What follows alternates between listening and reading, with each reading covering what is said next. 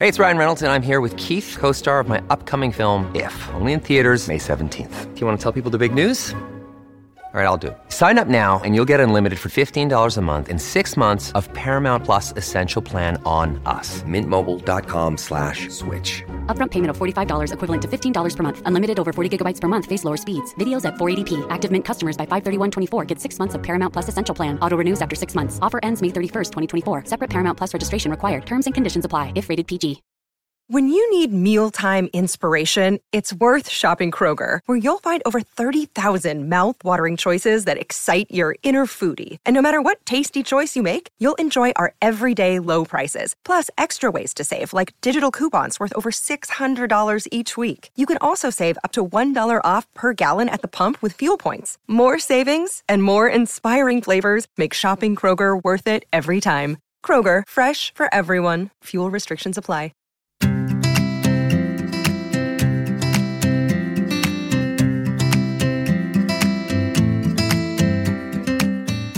Everyone, and welcome back to the Deliciously Ella podcast. This is episode two of season four, and today we are going to talk about how to have a healthy gut. So, it's one of those topics, I think, and maybe again, it's being a bit English. Sometimes we get a bit nervous talking about, but actually, it's so normal to have some kind of tummy troubles, you know, whether that's IBS, bloating, um, heartburn, reflux, or just feeling kind of a bit lethargic and just not feeling amazing in yourself. And obviously, also, there's huge conversations at the moment going on about gut health, the gut brain axis, the way that maybe our gut health links to our mental health. So, it's quite a hot topic. And we did an episode right at the beginning of the podcast in season one with Dr. Megan Rossi, all about the gut and why it matters to have a healthy gut. So, this is basically version two of that. So, we're completely honored to have Megan back with us today. We're going to do a little overview of why a healthy gut matters and the impact that it can have on both our physical and mental health. But there's so much detail in that first episode as well. So, go back and listen to that if you can. So, welcome back, Megan. Yeah, thank you. It's an absolute pleasure. Can we just start with this as a kind of quick overview of everyone's talking about gut health and sort of, you know, we've got fermented products and probiotics and everything here, there, and everywhere. Why do we want a healthy gut? What what matters about it? Yeah, I think one of the, the biggest misconceptions actually is what is gut health? You know, it, like you said, it's always in the media. Everyone's always talking about it. But what it is exactly isn't often explained. So Gut health actually relates to the functioning of our entire digestive tract. So that nine meter long tube that delivers food from entry all the way to exit. Now, that nine meter long tube is so important for many, many reasons. But if I was to really distill down the main reasons, the first one would be that if you don't have a good gut health, then you're actually not going to be necessarily extracting all the nutrition out of the food you're eating. So I think a lot of us are very focused on, you know, what we're eating, but we don't really think about what happens, you know, after we swallow it. So ensuring we have good gut health will ensure we can really extract all that nutrition out. Now, the second element is our immune system. I think we spoke about this last time, but 70% of our immune cells actually lay along that nine meter digestive tract. So if we want less sick days, we need to have good gut health. And then the third element, which really has brought the fame, I guess, to the concept of gut health, is the fact that we all have the trillions of microbes, mostly bacteria, that live in the lower part of our digestive tract. And this is what we consider like an acquired organ because we're not born with it. And the scientific name for it is actually our gut microbiota. And it's this organ which is really, I guess, revolutionizing what it means to be human. So it's a major scientific um, uh, discovery, and that you know we're essentially more bacteria than we are human cells. And these bacteria in us can do things like talk to our brain, you know, look after our heart health, our kidney health, etc. So we actually need to start looking after them, those microbes within us. Okay, and that's what we're that's what people talk about a lot when they're talking about gut health, basically. Yeah. Okay. Absolutely. So, as you said, we're not born with that. So, we obviously develop it and we can, I guess, develop it in a good way and not such a good way. And I wanted to understand what is it that first of all helps us develop it and how does that work? I guess particularly interested in that thinking of Skye. But then also what then damages it? So our first i guess exposure to these microbes is actually when we're birthed. So what we see is babies who are birthed vaginally actually have a more diverse range of gut bacteria uh, which we think is probably better for their overall health in the future versus those bubs who are delivered via C-section. Now, they're um, not exposed to as many gut bacteria during the surgery, the C-section, and therefore they don't tend to have as many different microbes in their, their gut initially. But if that does happen, you can improve, I guess, the diversity of the bacteria, which is a good thing. That's what we want in us um, through things like breast milk. Breast milk actually contains live bacteria. So probiotics, and it also contains prebiotics, which is a food that feeds the baby's bacteria. So breastfeeding, again, is really, really good for helping the bub, exposing them to a wide range of the gut bacteria and feeding the good bacteria. Oh my God, that's so interesting. Yeah, I know. Wow. It's crazy. And then as the baby gets older, of course, food is going to really change the baby's bacteria. And we know, you know, there's heaps of bacteria in our environment. So actually getting the baby to, you know, play in a little bit of dirt and things like that. Maybe not a young, young baby, but as they get older, you know, crawling on the floor, playing with puppies as well has been shown to help increase the bub's bacterial diversity. The baby's more likely to have better gut health and therefore lower risk of allergies, lower risk of getting um, obesity when they're older and things like that. Now, at around the age of three, that's when our gut bacteria have kind of normalized, so to speak. That's kind of what you're going to have as an adult. Looks more similar to an adult. But then, of course, as we grow, we expose our, our microbes to so many different things. Again, if we travel to a different country, we're going to be exposed to different microbes there, to different foods, to fermented foods. They have some microbes in them. But then if we think about how we can do damage, then things like medications. Um, antibiotics is, is, a main one that people know about because it doesn't just kill the bad bacteria, it can also kill the good bacteria. So ensuring that you don't take antibiotics unless your doctor said you, you need to take them. But then other medications, things like sleeping tablets and reflux medication. Now, some people actually do need them, but if you're taking sleep tablets because you're struggling with sleep and actually haven't worked on things like your stress or your sleep hygiene, which is something I talk about in the book, like a strategy to help with that, then I'd probably suggest you try those lifestyle factors before you just go to the kind of the easier fix with the medications. Similarly with reflux, some people definitely need to be on them for long um, periods of time. But if it's because actually you're having really high fat foods, you're drinking too much, you're really, really stressed, then actually, again, looking at lifestyle factors before you go to your medication. And I know in the book, Eat Yourself Healthy, which is what we're kind of, I guess, using as a springboard today for some of these conversations, which is amazing. Everything shows is amazing. But one of the other things you talk about in there that damages it is dieting, which I thought was really interesting. And obviously, we've had so many conversations, and, and it's something we talk about a lot in, in Deliciously Ella and on the podcast is about trying to create a really kind of positive relationship with food and, and one that's really nourishing, both your kind of mental health and your physical health, and not doing those kind of swing yo yo diets. But it's interesting to see that that's actually actually then damaging your gut. Yeah, absolutely. Any sort of restrictive diet we know can affect our gut microbes um, because when we go on these diets, often we actually have less dietary fiber, which is our gut bacteria's favorite food. And we can also tend to, you know, grab for things like the sugar free products, which have a lot of different additives in it, which we think probably aren't very good for our gut microbes. So there's actually been some um, really interesting studies in animals uh, where they've shown that through transplanting the poop sample of a mouse that's kind of yo yo diet, um, into another mouse, the mouse who got that poop sample was more likely to gain weight. So we think that that yo-yo dieting does actually predispose us to, I guess, gaining weight faster, that regain cycle that happens in a lot of people who do dieting often. I've read a couple of things recently that I thought were really interesting about kind of, I guess, ultra processed food and the kind of stabilizers and additives and E numbers, as you mentioned. And I know it's kind of quite early days with a lot of this research, also because it's just early days in the research of the gut. But what what's the kind of general thinking at the moment about how those can impact on it? Yeah, so there is so many different E numbers out there, and we think that some are probably completely fine, where others might have less of a beneficial impact on our gut microbes. And like you've said, it is very much early days. You know, me personally, I recommend if you can try limit the food additives, um, but I don't necessarily want people to fear them before we really understand, I guess, the extent of what happens in humans. I asked our listeners to share some some questions for you. So I've got a lot to come. Um, this is a hot topic, but one question that I saw quite a lot, which is really interesting, just in terms of looking at, I guess, like popular diets at the moment. There's a lot of conversation around keto diets. Again, we did talk about that in quite quite a lot of depth with Rhiannon Lambert last season. So if anyone wants more information, please go back and listen to that. It's now kind of Nutrition 101 episode. But there is obviously a lot of trend around these kind of ketogenic diets, but we've also seen with like the Atkins diet and the Dukan diet and the general kind of obsession with a lot of animal protein and very, very little carbohydrate, which means obviously not very much fiber. That's not brilliant for your gut then, I'm, I'm assuming. Yeah, it's really not. And I think an important thing that not many people realize is actually, yeah, fiber is a type of carbohydrate. And fiber is found in all our different plant based foods. The really cool thing about dietary fiber is that humans actually can't digest it. Its sole purpose is to feed the trillions of bacteria in your gut.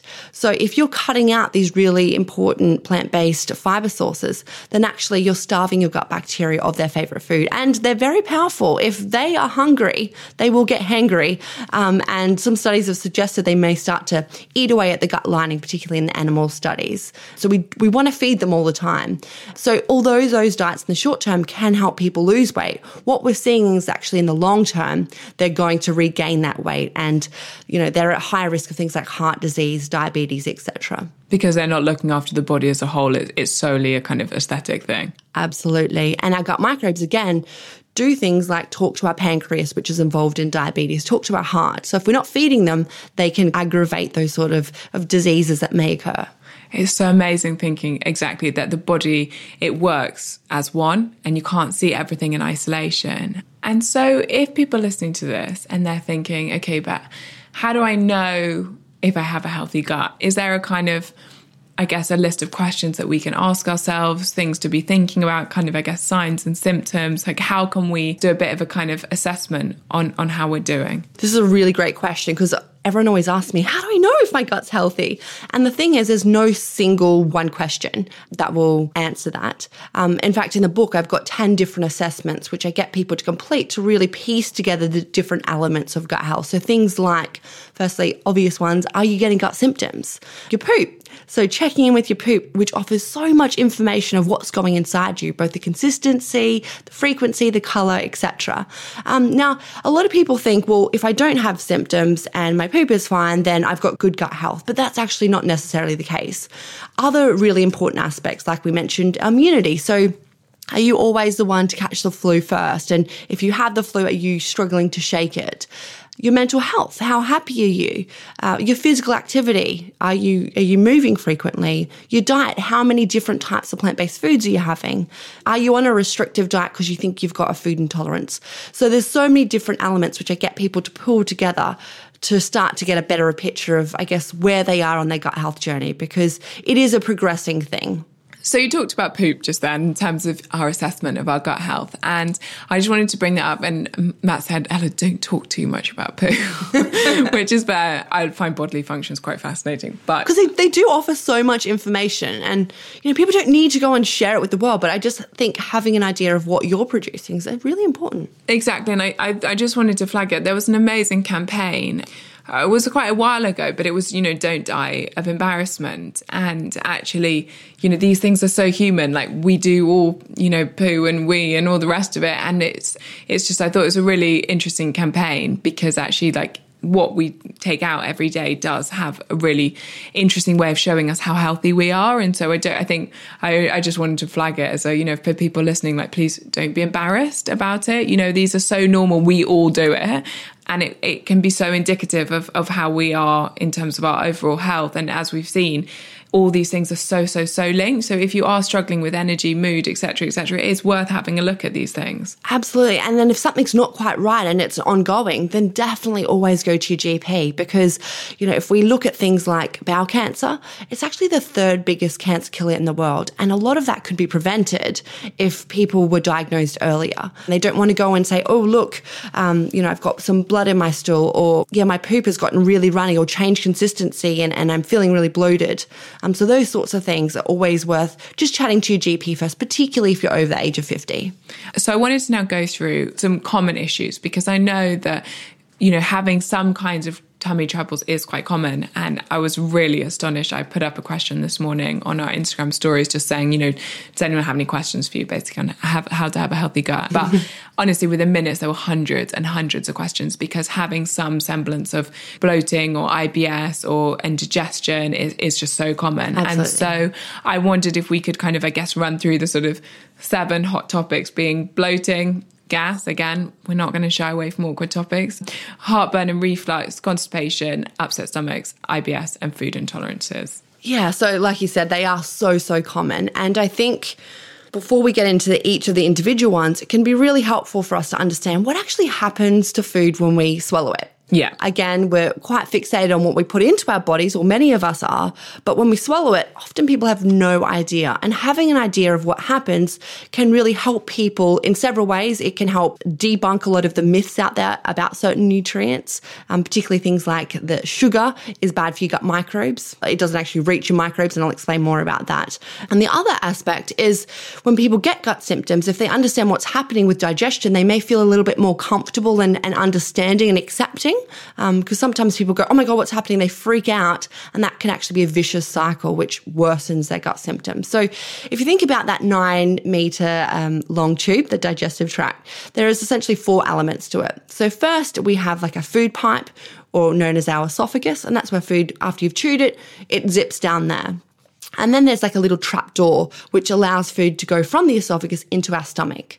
Now, our stomach's kind of like a washing machine. It really does throw our food around. It also has a, a range of different acids and detergents um, to kind of break down our food and, and kill off some of the bad guys that might be trying to get into our body. And then once it's kind of like a puree consistency, it makes its way into the third element, which is known as our small intestine very weird name because the small intestine is actually six meters long, so it's it's not small at all. Now, in the small intestine is actually where most of our nutrients get digested. So they get from our gut into our blood and then go and feed all of our cells. So things like most of our protein, most of our fats, and most of our carbs get digested there.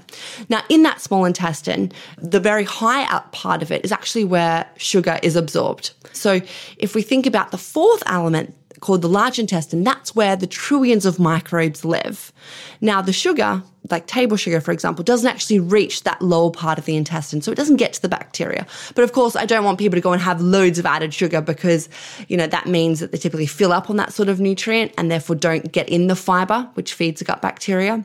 But I think having an understanding that you know having little bits here and there is actually not devastating um, for your, your gut microbes. So, like I said, the fourth component is where the trillions of microbes live, and some of the nutrients which don't get digested in the small intestine make their way into the large intestine, and that main one is the dietary fiber. And when the bacteria get the dietary fiber, they start to eat it. And one of the things they produce is a little bit of gas. Now, that's completely normal. In fact, having that little bit of gas is actually a, sign of a well fed gut bacteria profile because the bacteria, when they ferment it, and release that little bit of gas, they produce a range of different chemicals which can do things like talk to our brain, strengthen our gut lining, etc.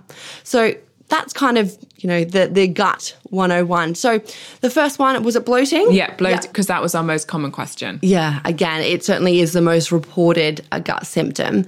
And if we think about bloating i guess there's probably three different mechanisms we could kind of pool it as to understanding. So so the first mechanism is around the food.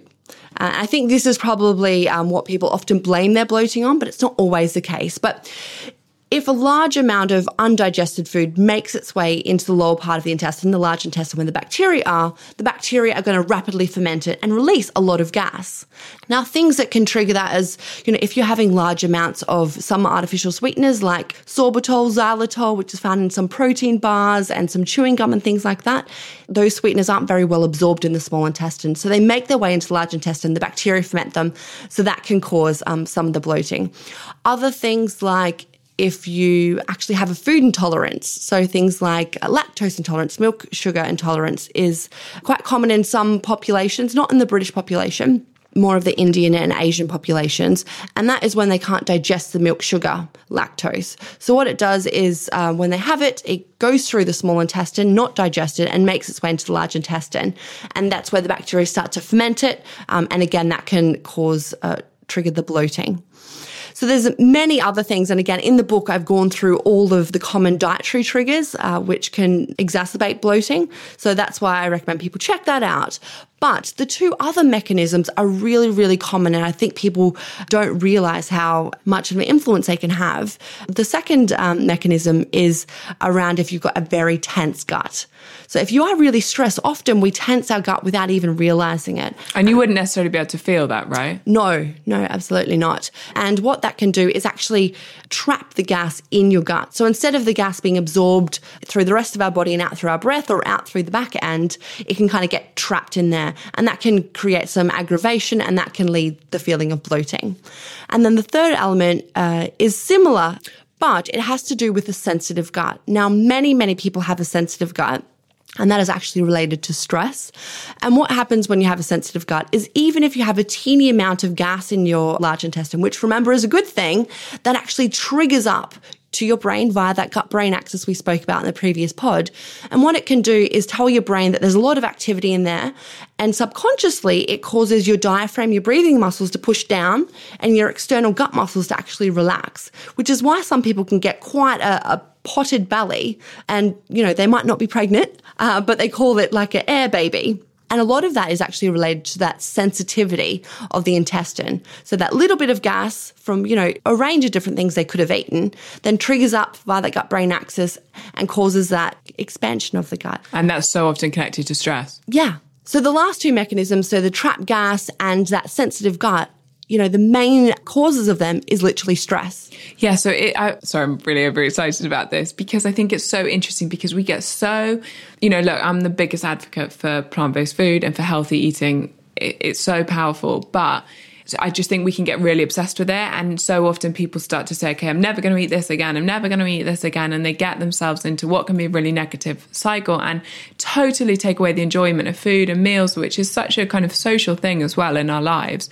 And you never want to get to that point. And it's so ironic because it's actually being caused by stress and you're making yourself more stress and therefore you're making the problem worse. And I just think it, it's so, so, so important that we focus on that kind of holistic view of our lives and not get so kind of obsessed with every single thing we're putting into our mouths, but see it in the context of the way that we're living. And being happy and relaxing and doing, taking time to do things that we like. Yeah, absolutely. I see it so often where people blame certain foods and they think they've got a food intolerance when actually that's quite rare. It's more of the fact that they are really stressed. So no matter what they eat, it's going to trigger the bloating. So things like, you know, diaphragmatic breathing, which you, I'm sure you do in yoga all the time, and I've also got a gut directed yoga flow, which can really help relieve any trapped gas and again, relax that gut brain axis. So I think we now have a lot of the evidence support many different strategies out there that can really help relax the gut brain axis and those stress levels.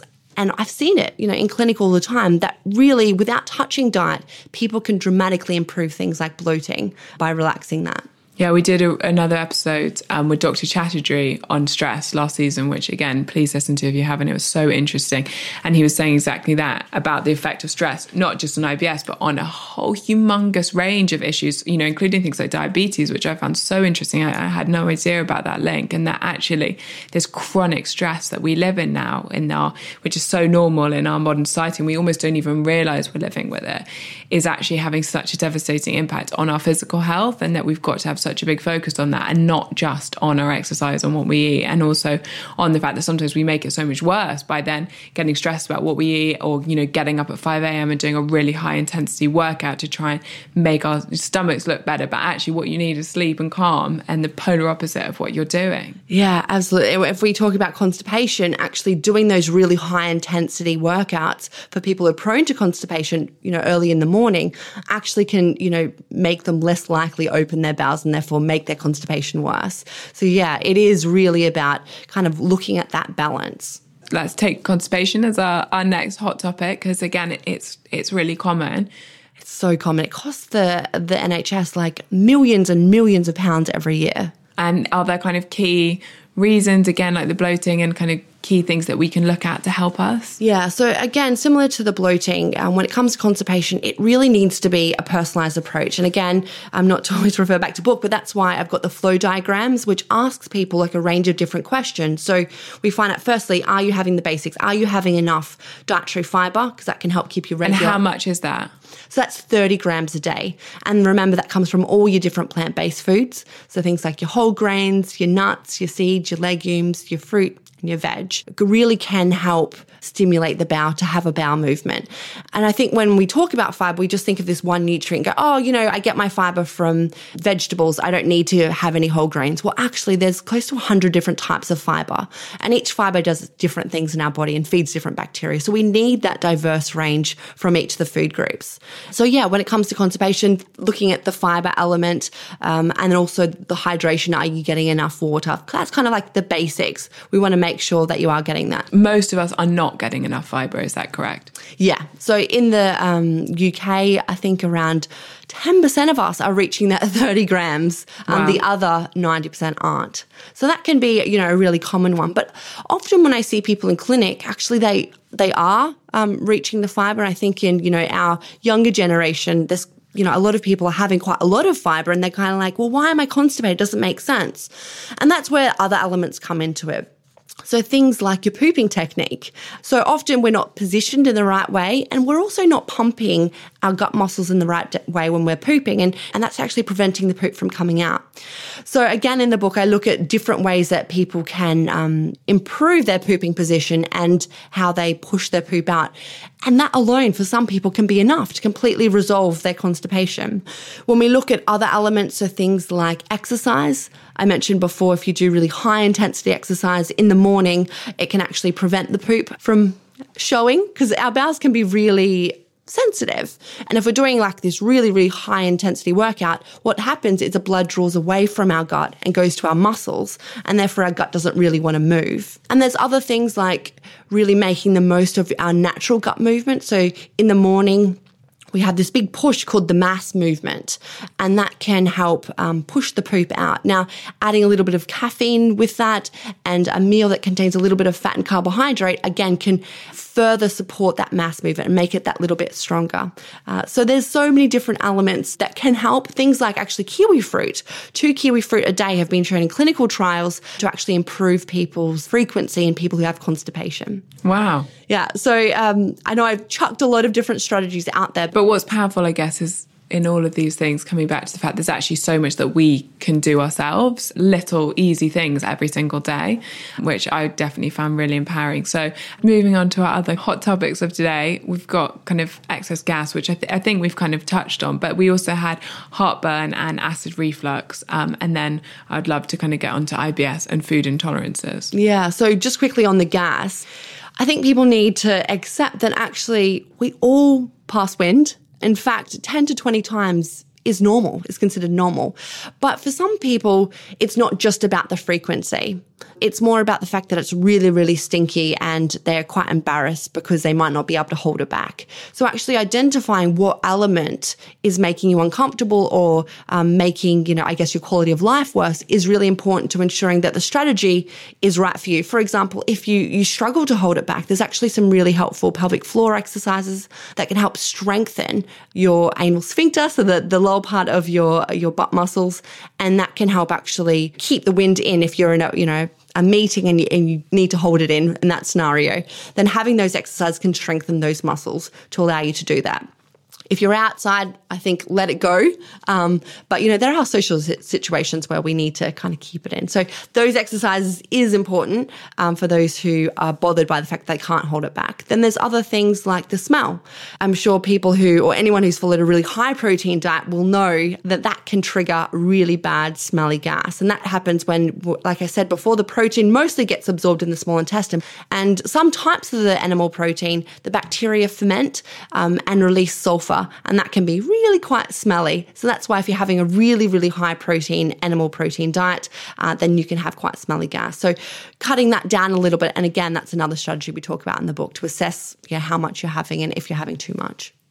And then what's the main cause of heartburn and reflux Yeah. then? Yeah. So if we think about what it actually is, so Yeah. like I said, we've got that food pipe or our esophagus, and there's a little trap door on it um, that prevents the stomach acid from going back up. Now, in certain situations, actually stress is the main one. When you are really stressed, that's going to squeeze the stomach muscles and actually push that trap door open, allowing some acid to go back up. And your esophagus is actually really, really sensitive. Your stomach can handle the acid, your, your esophagus can't, and that causes that burning sensation that Okay. people can experience. Some people have structural issues and therefore they need to see their doctor and some people get surgery or they do need medications. Other aspects, things like caffeine, alcohol, spicy food and fatty food are also common triggers for people because what that does is put more pressure on their stomach and then pushes that flap door open. So there are, you know, a range of different diet strategies you can look at, but also things like we mentioned the stress. Lowering people's stress over time can be enough to help with their reflux and heartburn, and they get off medication because of that. That's amazing. Yeah, when I was sick, I had really bad reflux and I was on medication for it and I was really determined not to stay on it. Yeah. And um, it was really amazing, kind of changing my lifestyle as a whole, not just my diet. My diet definitely had a really big impact, but exactly getting into yoga and meditation and kind of calming yoga as well. It was so powerful the effect that it had because gut health was like one of my biggest problems. I looked like I was. I've got a picture when I was pregnant with Skye, and I'm more. Um, my stomach is more distended when I was sick with all these issues than it was when I was six and a half months pregnant. Yeah. which is extraordinary. And it was yeah, diet did help, but it was also yoga and things like that. Just kind of taking down the tempo made all the difference. And the thing is, people don't need to like go to a big yoga class. It's about small little things they can do, you know, at home in their bedroom. Yeah, I didn't go to a single things. class Yeah. to start with. I did it all online and then using kind of um, meditation apps and things like that, just like little bits here and there. I think it's also important for people to realize that this these changes don't happen overnight. No. Like as as obviously you've experienced, like particularly when we're trying to relax that gut brain axis, it can take you know twelve weeks before we start to see a benefit. And I think that's why people get a bit frustrated with it. They go, "Oh, it's not working." Well, actually, you're shifting quite a big thing in your in your life, that gut brain axis, that really sensitive one. Therefore, it's going to take some time. Mm, It took me months, if not like a couple of years, to genuinely see a difference. So, our other kind of hot topics of today were IBS and food intolerances. And I guess I think it'd be interesting to understand from your perspective what, what is IBS? Obviously, we, we hear about it a lot, it's super common. How does it differ to all the things we've just talked about before? I know they all come into it, but what's the difference between just having some bloating and actually having IBS? I think we're very quick to jump on, oh, I'm intolerant to this, I'm intolerant to that. But how do we know that something's an intolerance, not just a kind of gut not being in a great space kind of thing, or or stress actually causing the problem? Yeah, that's a really great question. So I'll try break it down. There's a lot in there. Um, so, firstly, irritable bowel syndrome or IBS uh, affects around 10 to 15% of the population. So it's really, really quite common. And what we see is that, you know, historically we didn't quite understand it. We thought it was really just someone who had a grumpy gut. But now the research has evolved quite a lot to understand that it, the underlying mechanism is a dysfunction between the gut and the brain. So, like I said, our gut and brain's constantly speaking. In irritable bowel syndrome, that communication is dysfunctional. And how we diagnose it, there is actually a strict diagnostic criteria. So if you think you have irritable bowel syndrome, the most important thing is always go to your GP um, because they can rule out things like celiac disease and inflammatory bowel disease. Now, it's important to rule out them because a lot of the symptoms can overlap. So you don't want to be, you know, saying, oh, it's just IBS when actually you have celiac disease and even, you know, hundredth of a slice of, of bread. So even a teeny crumb, if you have celiac disease, can actually do long-term damage. So you really, really really want to make sure that it's not one of them. Then, if the your GP's ruled them out and you have stomach pain at least one day a week, and it's an ongoing thing, so it's lasted for at least six months, and that pain's related to your pooping in some way, whether it gets better or worse when you poop, then that's actually the criteria for irritable bowel syndrome. So, a lot of people I see actually have funky stools and bloating, but they don't have any pain. And therefore, they probably have what we call another functional gut disorder, which is like this big umbrella term um, where IBS actually fits under it, but they don't actually have IBS. They probably have functional bloating. And there's also functional constipation, functional diarrhea. So there's all these different conditions which we come under this functional gut disorder I guess, uh, criteria. And I know that sounds a little bit sciencey, that functional word, but what it means is structurally everything looks normal, but the function isn't quite right. So things like how your gut moves, how the enzymes are released, and obviously that gut-brain axis, which um, really triggers the movement, etc., is dysfunctional. So that essentially is, you know, what irritable bowel syndrome is. And we do know that there is a clinical diet which can be really beneficial and helpful in the short term for irritable bowel syndrome. And probably a lot of listeners have heard of that, which is a low FODMAP diet. But the so, so important to be aware of that actually following a strict low FODMAP diet should only ever be done for four to six weeks because it's a very restrictive diet and it's not good for your gut bacteria because it actually deprives them of a lot of their favorite foods. But it's just a short term diet that we um, give people to give them a bit of gut rest. That's really interesting because again, I think people feel like a low FODMAP diet something to have forever. And I know we get loads of readers questions like, why don't we have lots of low FODMAP recipes? And and for me, that's what I've always understood as well from you is that that's why is because it's something to do one on one, kind of not a sort of willy nilly thing, but then also it's not something that you're doing for the long term. Absolutely. And it should only be done with uh, a FODMAP trained dietitian because it's a very risky diet. People should only, only ever do any of this sort of stuff for their diet if they're targeting the underlying gut brain axis by doing things like the mindfulness and the gut directed yoga flow.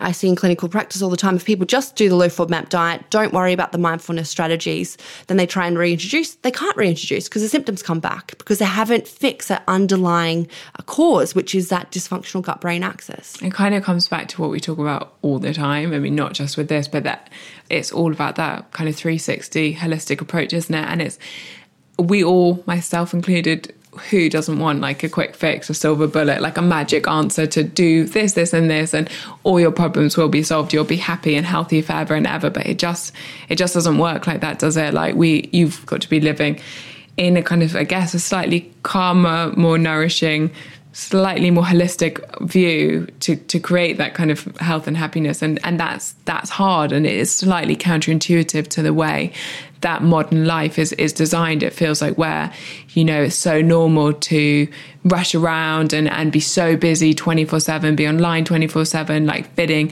everything into any one day. Both, you know, yeah, so you go to get up really early, go to a high intensity class, work a really difficult job, meet all your friends after work and this and that. And you think you're doing all the right things, but you're just burning out. And then you're having these issues.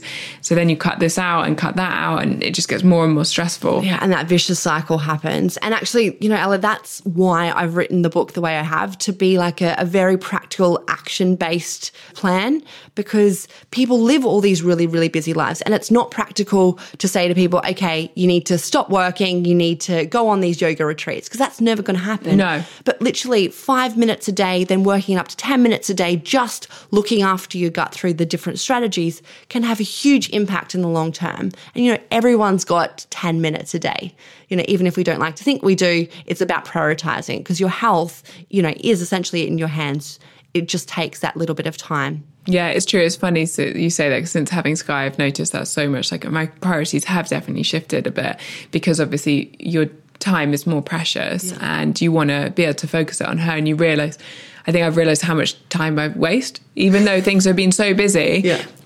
I do waste a lot of time just like scrolling, yeah. you know, mindless scrolling. We all do it. Hey. Um, yeah. Oh my God, completely. But it's been interesting. I've kind of checked it on myself quite a lot. Um, so that our last buzz topic of today is food intolerances. And I guess it's, they're very common in the way that we talk about them, but how do we know what's actually a food intolerance and what's just kind of, I guess, stress or, or not looking after our gut properly in some capacity?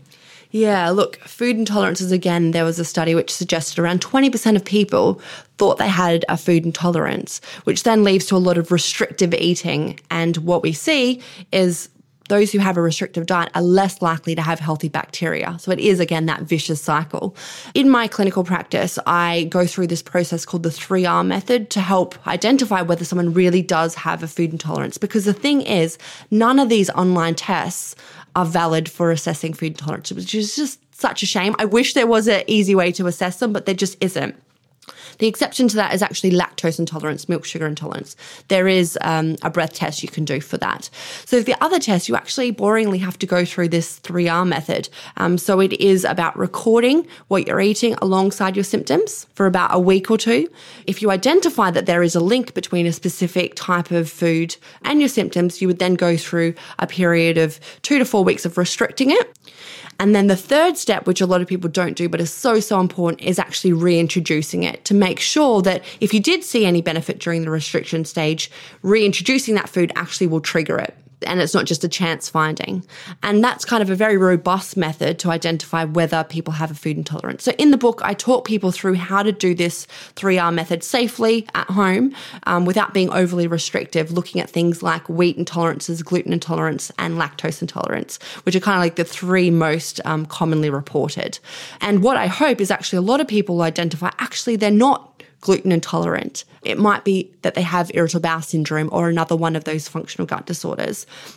Now, you know, I'm not saying that we should be having loads of gluten in our diet. But what we've actually seen is people who cut out gluten and they don't have celiac disease actually have a lower diversity of gut bacteria in their gut because they actually end up probably having less grains and they end up having more of an overall restrictive diet. Now, it certainly doesn't have to be the case. You can have a gluten free diet and have plenty of grains like quinoa, buckwheat, and have really good gut bacteria, but you're just at slightly higher risk of not looking after your microbes if you are having a restrictive diet and it's unnecessary. That's so interesting.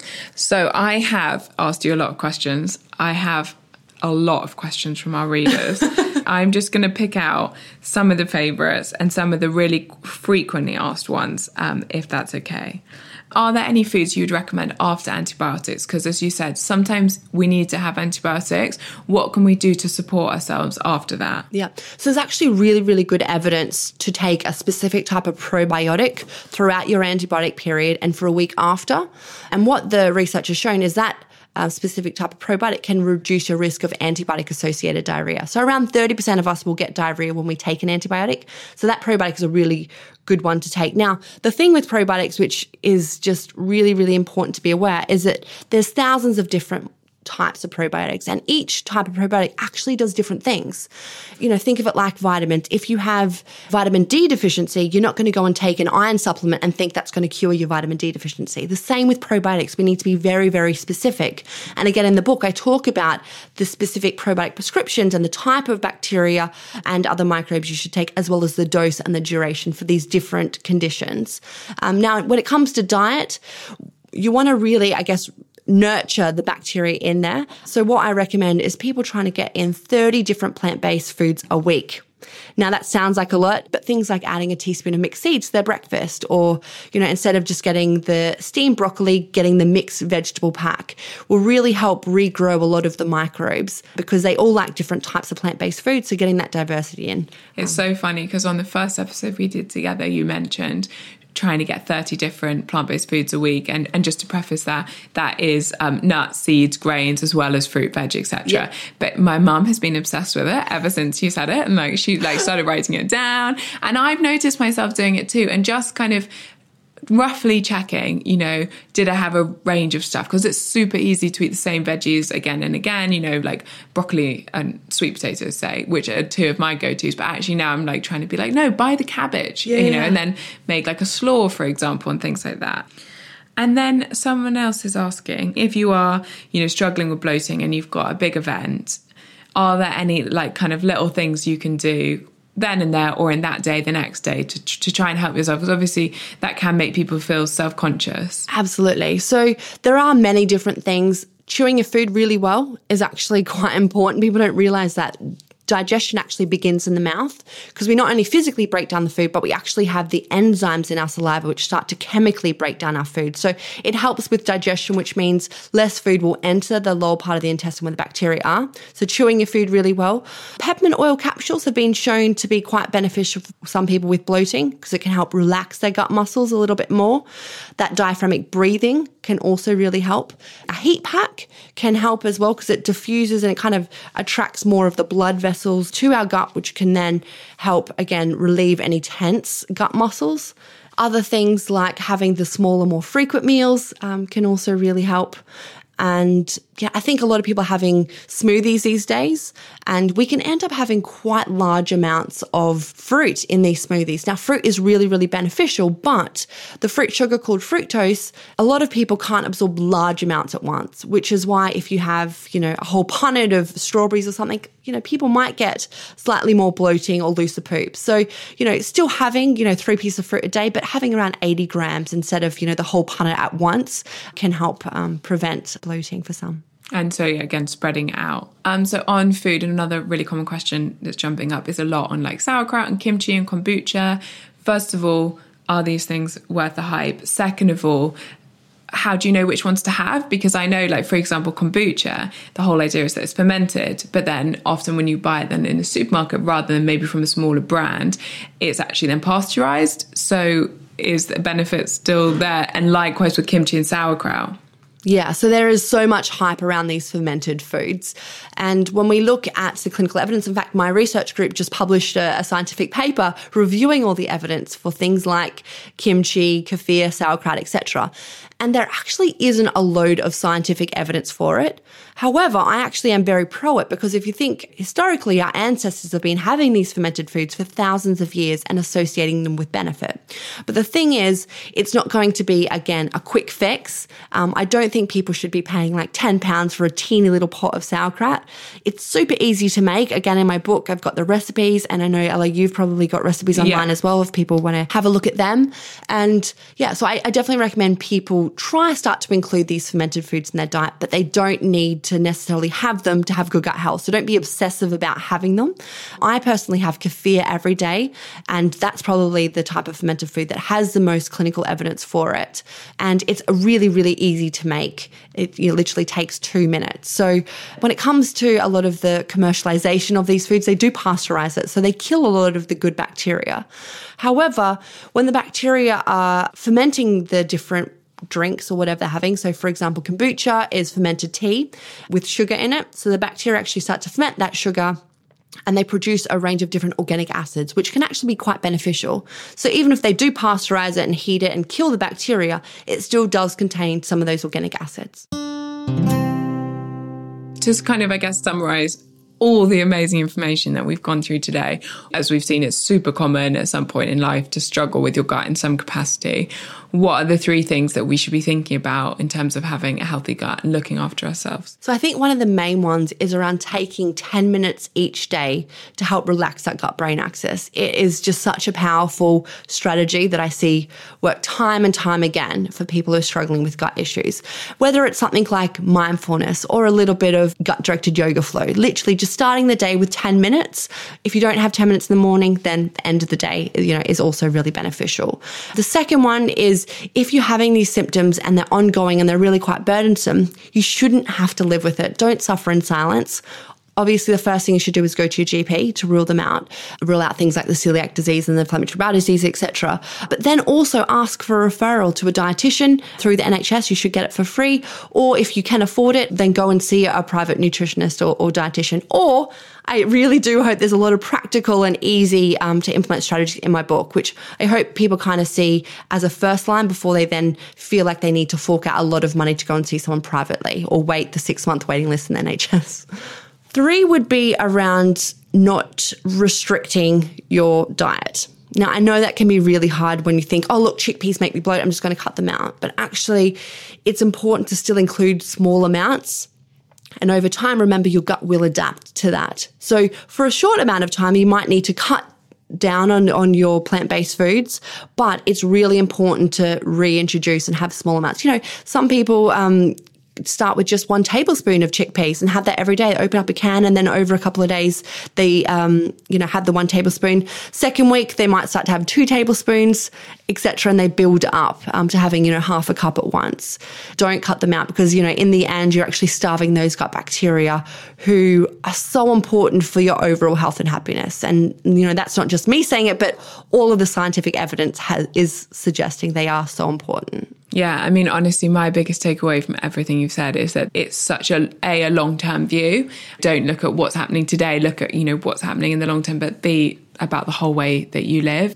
It's normal to have gut problems, but there's also fixes for them. But you've got to look at your your whole life and not just the way you're eating. And um, I always feel a bit bad saying that because it's it's harder to do, but it's so worth it, isn't it? It is. It really is. So, Megan, honestly, we, we cannot thank you enough for giving up your time again to come and talk to us. We're, we're quite obsessed with your work. It's just absolutely amazing. Megan's book, Eat Yourself Healthy, came out last week. I'm not just saying this, but it is genuinely really, really good. I think it's very sensible and also feels very doable, which is obviously the main thing because we don't want to make our lives too difficult. And thank you guys so, so, so much for listening. We will be back again next week. Cannot wait. And um, have a lovely week, everyone.